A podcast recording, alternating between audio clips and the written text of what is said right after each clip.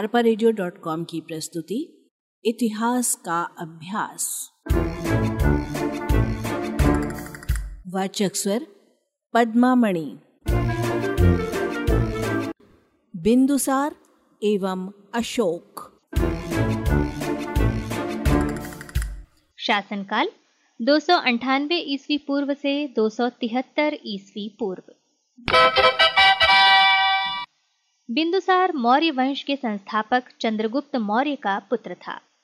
वह दो ईस्वी पूर्व चंद्रगुप्त मौर्य के पश्चात विशाल साम्राज्य का उत्तराधिकारी बना। पुराणों के अनुसार उसने लगभग 25 वर्षों तक शासन किया। उसने अमित्र घात की उपाधि धारण की, जिसका अर्थ होता है शत्रुओं का नाश करने वाला। बिंदुसार ने चंद्रगुप्त मौर्य से उत्तराधिकार में प्राप्त विशाल साम्राज्य को पूर्ण रूप से अक्षुण्य बनाए रखा। उसके शासनकाल में तक्षशिला में दो बार विद्रोह हुआ। पहली बार के तक्षशिला विद्रोह दमन के लिए बिंदुसार ने अपने पुत्र अशोक को भेजा। तक्षशिला के द्वितीय विद्रोह को शांत करने के लिए बिंदुसार ने कुमार सुसीम को भेजा। बिंदुसार ने अन्य देशों के साथ शांति एवं मैत्रीपूर्ण संबंध स्थापित किए। यूनान के तत्कालीन शासक एंटियोकस ने बिंदुसार के दरबार में डायमेकस को अपना राजदूत बनाकर भेजा था। बिंदुसार विद्वानों और दार्शनिकों का सम्मान करता था। एथेनियस के अनुसार बिंदुसार ने एंटियोकस को एक यूनानी दार्शनिक भेजने के लिए लिखा था। बिंदुसार की मृत्यु दो सौ तिहत्तर ईस्वी पूर्व में हुई। अशोक, शासनकाल दो ईस्वी पूर्व से 223 ईस्वी पूर्व। मौर्य सम्राट बिंदुसार की मृत्यु के पश्चात उसका पुत्र अशोक शासक बना। अशोक अपनी प्रशासनिक व्यवस्था, धर्म संरक्षण, हृदय की उदारता, प्रजा के प्रति उदारता, कल्याणकारी कार्यों, अपने आदर्शों के कारण महान सम्राट माना जाता है। निस्संदेह अशोक की महानता उसके विस्तृत साम्राज्य विस्तार में नहीं, बल्कि उसके चरित्र, सिद्धांतों एवं आदर्शों के कारण मानी जाती है। दीप वंश और महावंश में बिंदुसार की 16 रानियों एवं 101 पुत्रों का उल्लेख किया गया है। अशोकावदान के अनुसार अशोक की माता का नाम सुभद्रांगी था। बौद्ध साहित्य के अनुसार अशोक ने राजगद्दी प्राप्त करने के लिए अपने निन्यानवे भाइयों का वध किया था। लेकिन यह बात कि वदंती पर आधारित है, इसलिए गलत भी हो सकती है। बिंदुसार के समस्त पुत्रों में अशोक सबसे योग्य था। अशोक को सिंहासन प्राप्त करने के लिए अपने भाइयों के साथ चार वर्ष तक संघर्ष करना पड़ा। अशोक का राज्याभिषेक दो ईस्वी पूर्व हुआ। अशोक को उसके लेखों में प्रियदर्शी और देवनाम प्रिय कहा गया है। अशोक की कलिंग विजय। अशोक ने अपने राज्याभिषेक के आठवें वर्ष, अर्थात ईसा पूर्व 261 में कलिंग में युद्ध लड़ा था। इस युद्ध में मौर्य शासक अशोक की विजय हुई। कलिंग और मगध के बीच हुए युद्ध में एक लाख व्यक्ति मारे गए, डेढ़ लाख व्यक्ति बंदी बनाए गए और कई लाख लोगों की घावों भय और उपचार प्राप्त न होने के कारण मृत्यु हो गई। कलिंग युद्ध की भीषणता को देखकर अशोक का दृष्टिकोण बदल गया। उसने अब शांति और अहिंसा का मार्ग अपनाया।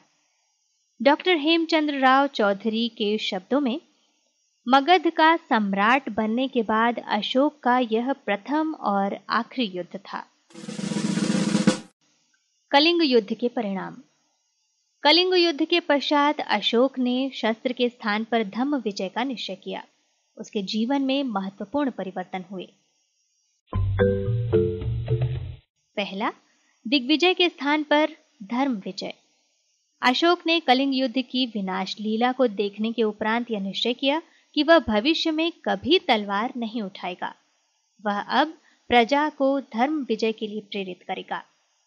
अशोक के शिलालेखों पर लिखा हुआ है कि कलिंग विजय के पश्चात अशोक ने धर्म को मुख्य समझा और उसी के प्रचार में लग गया। दूसरा, बौद्ध धर्म की ओर आकर्षण। अशोक की अहिंसात्मक नीति ने उसे बौद्ध धर्म के प्रति आकर्षित किया। यह परिवर्तन युद्ध के बिना असंभव था। अशोक ने बौद्ध धर्म ग्रंथों से संबंधित स्थानों की यात्रा की और प्रचार प्रसार के लिए अपनी संपूर्ण शक्ति लगा दी। तीसरा, लोक कल्याणकारी कार्य। अशोक ने घोषणा करवाई कि आवेदक किसी भी समय मुझसे मिल सकता है। दंड विधान की कठोरता को कम किया। अशोक ने राजधानी में पशुओं की हत्या बंद करवा दी। दरबार में भोग विलास, मदिरा, मांस सेवन आदि पर प्रतिबंध लगा दिए। चौथा विश्व इतिहास की निर्णायक घटना। निस्संदेह कलिंग युद्ध न केवल भारत, वरन विश्व इतिहास की एक महत्वपूर्ण घटना थी। डॉक्टर रे चौधरी के शब्दों में, कलिंग युद्ध ने अशोक के जीवन में एक नया मोड़ उपस्थित कर दिया। इस परिवर्तन के परिणाम भारतीय इतिहास और संपूर्ण पूर्वी संसार के इतिहास पर इस प्रकार पड़े, जिनकी कल्पना नहीं की जा सकती। अशोक एवं बौद्ध धर्म। अशोक प्रारंभ में बौद्ध धर्म का अनुयायी नहीं था। अभिलेखों के आधार पर यह कहा जाता है कि अशोक ने अपने राज्याभिषेक के नवे वर्ष बौद्ध धर्म स्वीकार किया था। कलिंग युद्ध ने अशोक के जीवन पर गहरा प्रभाव डाला। श्री राधा कुमुद मुखर्जी के शब्दों में, कलिंग युद्ध की विभीषिकाओं ने अशोक के चरित्र में आमूल परिवर्तन ला दिए। अशोक द्वारा बौद्ध धर्म स्वीकार करने संबंधी साक्ष्य।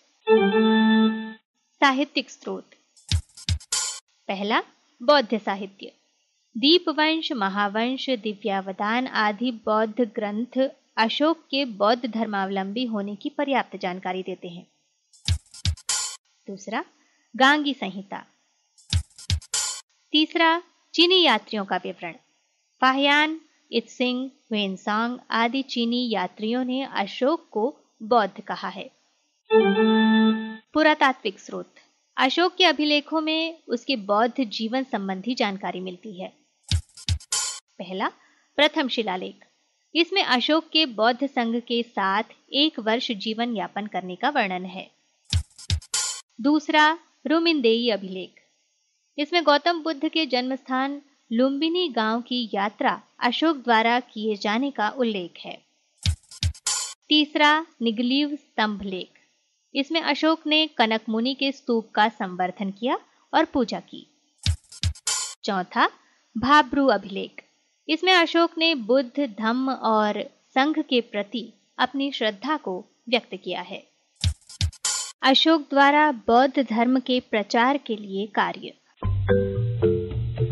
अशोक ने बौद्ध धर्म को स्वीकार करने के बाद बौद्ध धर्म के प्रचार प्रसार हेतु कार्य किए। पहला कार्य, धम्म विजय। अशोक ने भीषण कलिंग युद्ध के बाद यह निश्चित किया कि वह कभी तलवार नहीं उठाएगा। उसके राज्य में भेरी घोष के स्थान पर अब धम्म घोष होगा। अब वह धम्म विजय के लिए बौद्ध धर्म का प्रचार करेगा। दूसरा, धम्म यात्रा। राजा प्राचीन समय में विहार यात्रा करते थे, परंतु अशोक ने धम्म यात्राएँ प्रारंभ की जिसका उद्देश्य बौद्ध भिक्षु, ब्राह्मण आदि के दर्शन प्राप्त करना, प्रजा से मिलना, उनसे धर्म संबंधी वार्तालाप करना, उनके प्रश्नों के उत्तर देना आदि था। तीसरा धम्म श्रावण। सातवें स्तंभ लेख से स्पष्ट होता है कि अशोक प्रजा को विभिन्न समय पर धार्मिक संदेश देता था। मौर्य सम्राट द्वारा स्वयं धार्मिक संदेश देने से प्रजा पर प्रभाव पड़ता रहा होगा और बौद्ध धर्म की तीव्र गति से प्रगति हुई। चौथा, आत्मनिरीक्षण। अशोक का कहना था कि प्रत्येक मनुष्य को अपना आत्मनिरीक्षण एवं आत्म परीक्षा करनी चाहिए और चिंतन करके अपनी कमियों को दूर करना चाहिए। पांचवा, अहिंसा। गौतम बुद्ध द्वारा प्रतिपादित प्रमुख सिद्धांत अहिंसा का अशोक ने पूर्णतः पालन किया और जनता के समक्ष उसने अपना उदाहरण प्रस्तुत किया। उसने पशु पक्षियों की हत्या पर रोक लगा दी। छठवां, धर्म अनुशासन की स्थापना। तीसरे शिलालेख से यह जानकारी मिलती है कि अशोक ने राजुकों, प्रादेशिकों को आज्ञा दी कि वे प्रति पाँचवें वर्ष राज्य में घूमें और प्रजा को धर्म उपदेश दें। सातवां, धर्म महामात्र की नियुक्ति। अपने पाँचवें शिलालेख में अशोक ने लिखा है, पहले धर्म महामात्र नियुक्त न थे, किंतु अभिषेक के तेरहवें वर्ष मैंने धर्म महामात्र नियुक्त किए। वे सब धर्मों के लिए नियुक्त हैं। आठवां, बौद्ध संगीति का आयोजन। बौद्ध धर्म के व्यापक प्रचार प्रसार हेतु अशोक के राज्यकाल में तृतीय बौद्ध संगीति का आयोजन हुआ, जिसमें देश के प्रकांड विद्वानों, बौद्ध भिक्षुओं ने भाग लिया। यह बौद्ध संगीति पाटलिपुत्र में हुई थी। इस आयोजन से प्रजा को बौद्ध धर्म के संबंध में व्यापक ज्ञान प्राप्त हुआ। नौवा स्तूपों एवं विहारों का निर्माण।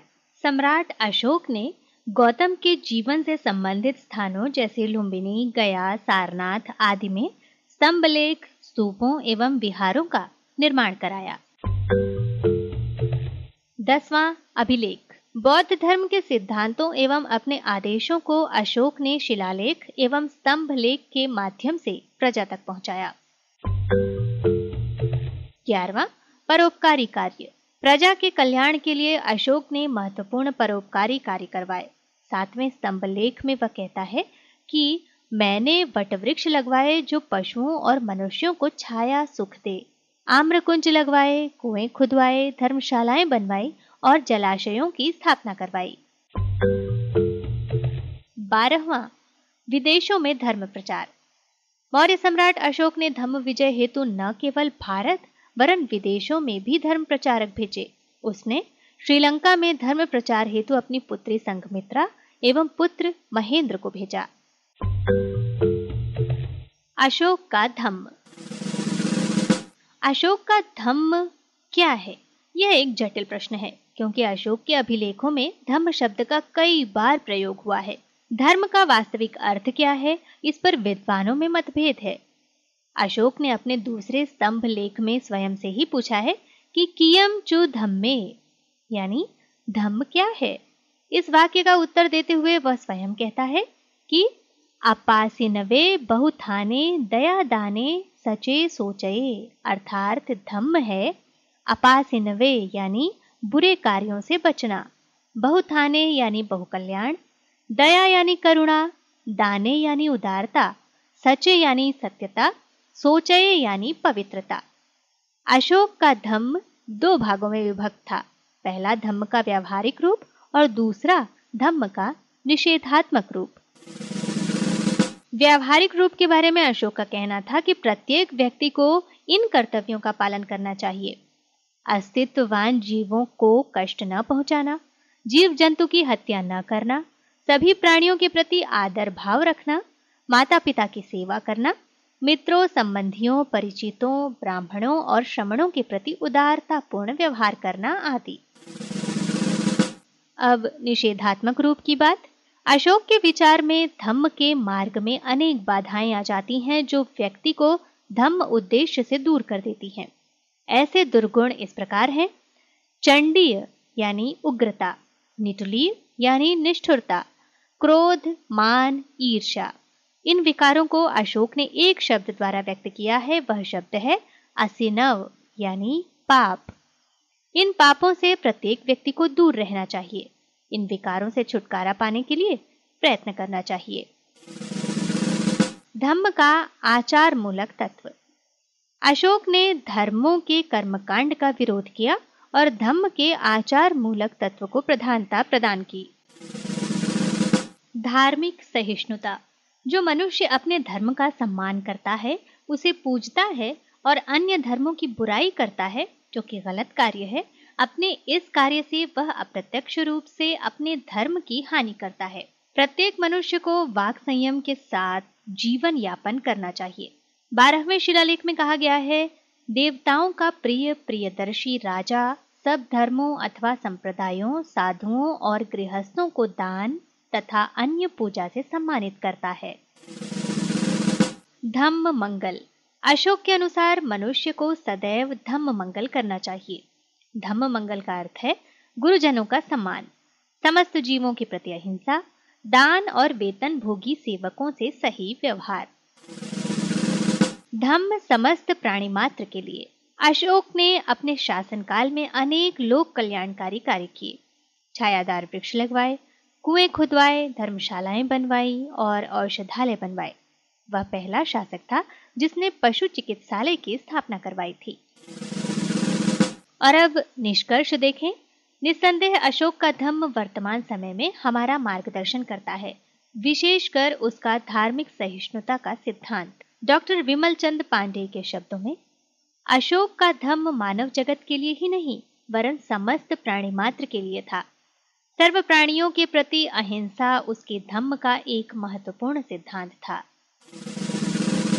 अशोक का मूल्यांकन एवं अशोक की महानता के कारण। अशोक विश्व के महानतम सम्राटों में से एक था। अशोक को विश्व इतिहास में महत्वपूर्ण स्थान प्राप्त है।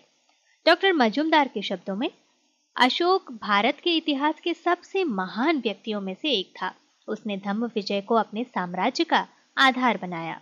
और अब यदि अशोक की महानता के कारणों को देखें, पहला, आदर्शवादी सम्राट। अशोक की शासन व्यवस्था संकुचित विचारधारा से ऊपर उठकर आदर्शवादिता पर आधारित थी।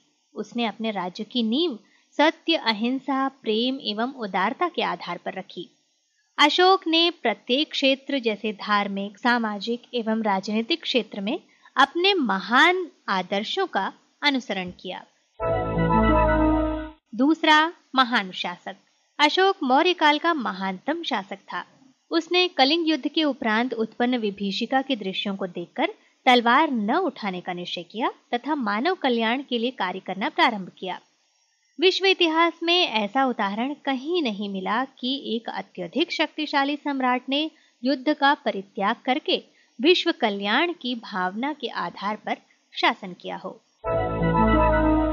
तीसरा, धार्मिक सहिष्णुता। अशोक की सर्वप्रथम विशेषता उसकी धार्मिक सहिष्णुता की नीति थी। यद्यपि वह बौद्ध धर्म का अनुयायी था, परंतु उसने सदैव सभी धर्मों के प्रति सम्मान की भावना रखी। उसके शासन काल में प्रत्येक व्यक्ति को अपनी इच्छानुसार धर्म का अनुसरण करने की छूट थी।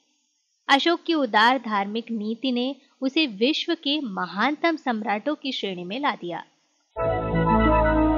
चौथा उदार एवं लोक हितकारी शासक। अशोक अपनी प्रजा को अपनी संतान के समान मानता था। वह सदैव प्रजा की सेवा के लिए तत्पर रहता था। अशोक ने लिखा है, सभी जन, यानी सारी प्रजा मेरी संतान है। इसलिए इस लोक और परलोक दोनों में उनके लिए सभी प्रकार के सुख समृद्धि के उपभोग की कामना करता हूँ। अशोक ने स्थान स्थान पर फलदार वृक्ष लगवाए, सड़कें बनवाई, कुएँ खुदवाए, धर्मशालाओं का निर्माण कराया। अशोक के शासन काल में कोई भी व्यक्ति कभी भी राजा से मिल सकता था। अशोक ने दंड विधान की कठोरता को भी कम किया। अशोक के लिए प्रजा का कल्याण ही सर्वोपरि था। पांचवा, राष्ट्रीय एकीकरण का कार्य। भारत का राजनीतिक एकीकरण चंद्रगुप्त मौर्य के प्रयासों का परिणाम था। परंतु इस विशाल साम्राज्य को अक्षुण्य बनाए रखना अशोक की महत्वपूर्ण उपलब्धि थी। संपूर्ण भारत को एक प्रजावत्सल, आदर्शवादी सम्राट मिला, जिसने एक जैसी कानून व्यवस्था, एक ही भाषा पाली और महत्वपूर्ण सांस्कृतिक कार्य करके इस देश का राष्ट्रीय एकीकरण किया। अपने साम्राज्य और प्रजा में एक रूपता लाने का प्रयत्न किया। छठवां महान विजेता। कश्मीर एवं कलिंग विजय के उपरांत अशोक ने युद्ध न करने का निश्चय किया। यद्यपि, मौर्य सम्राट के पास एक विशाल सेना उपलब्ध थी। अशोक ने आदर्शवादी एवं कर्तव्यनिष्ठ शासक के रूप में अपने को प्रजा के सामने प्रस्तुत किया। उसने धम्म विजय को अपनाया। अशोक ने अहिंसा एवं शांति के माध्यम से अपने साम्राज्य को अक्षुण्ण रखा, जो कि विश्व इतिहास में एक उदाहरण है। उसका साम्राज्य कश्मीर से मैसूर तक और अरब सागर से पूर्वी बंगाल तक विस्तृत था। सातवां, बौद्ध धर्म को विश्व धर्म के रूप में स्थापित करना। अशोक ने एक महान धर्म प्रचारक की भांति कार्य करते हुए बौद्ध धर्म को, जो कि स्थानीय स्तर पर था, एक विश्व धर्म के रूप में स्थापित किया। स्वयं अशोक ने बौद्ध धर्म के प्रचार के लिए व्यापक रूप में कार्य किया। धर्म के व्यापक रूप का उदाहरण अशोक ने प्रजा के सामने स्वयं रखा। उसने धम्म महामात्रों की नियुक्ति की, जिससे वे प्रजा को सर्वांगीण विकास के लिए प्रेरित कर सकें। अशोक ने विदेशों में बौद्ध धर्म के प्रचार के लिए अपने पुत्र महेंद्र और पुत्री संघमित्रा को श्रीलंका भेजा। डॉक्टर मजुमदार ने सत्य ही लिखा है कि अशोक एक मार्गदर्शक के रूप में प्रकट हुआ। यह मार्गदर्शक बौद्ध धर्म को एक गाँव से दूसरे गाँव एक नगर से दूसरे नगर, एक प्रांत से दूसरे प्रांत, एक देश से दूसरे देश तथा एक महाद्वीप से दूसरे महाद्वीप तक ले गया। अशोक ने लगभग 40 वर्षों तक शासन किया। अशोक को एक महान, उदारवादी धर्म सहिष्णु आदर्शवादी और एक कर्तव्यनिष्ठ शासक के रूप में इतिहास में जाना जाता है। एच जी वेल्स के शब्दों में प्रत्येक युग और प्रत्येक राष्ट्र इस प्रकार के सम्राट को उत्पन्न नहीं कर सकता। अशोक अब भी विश्व के इतिहास में अद्वितीय है। अरपा रेडियो डॉट कॉम की प्रस्तुति, इतिहास का अभ्यास।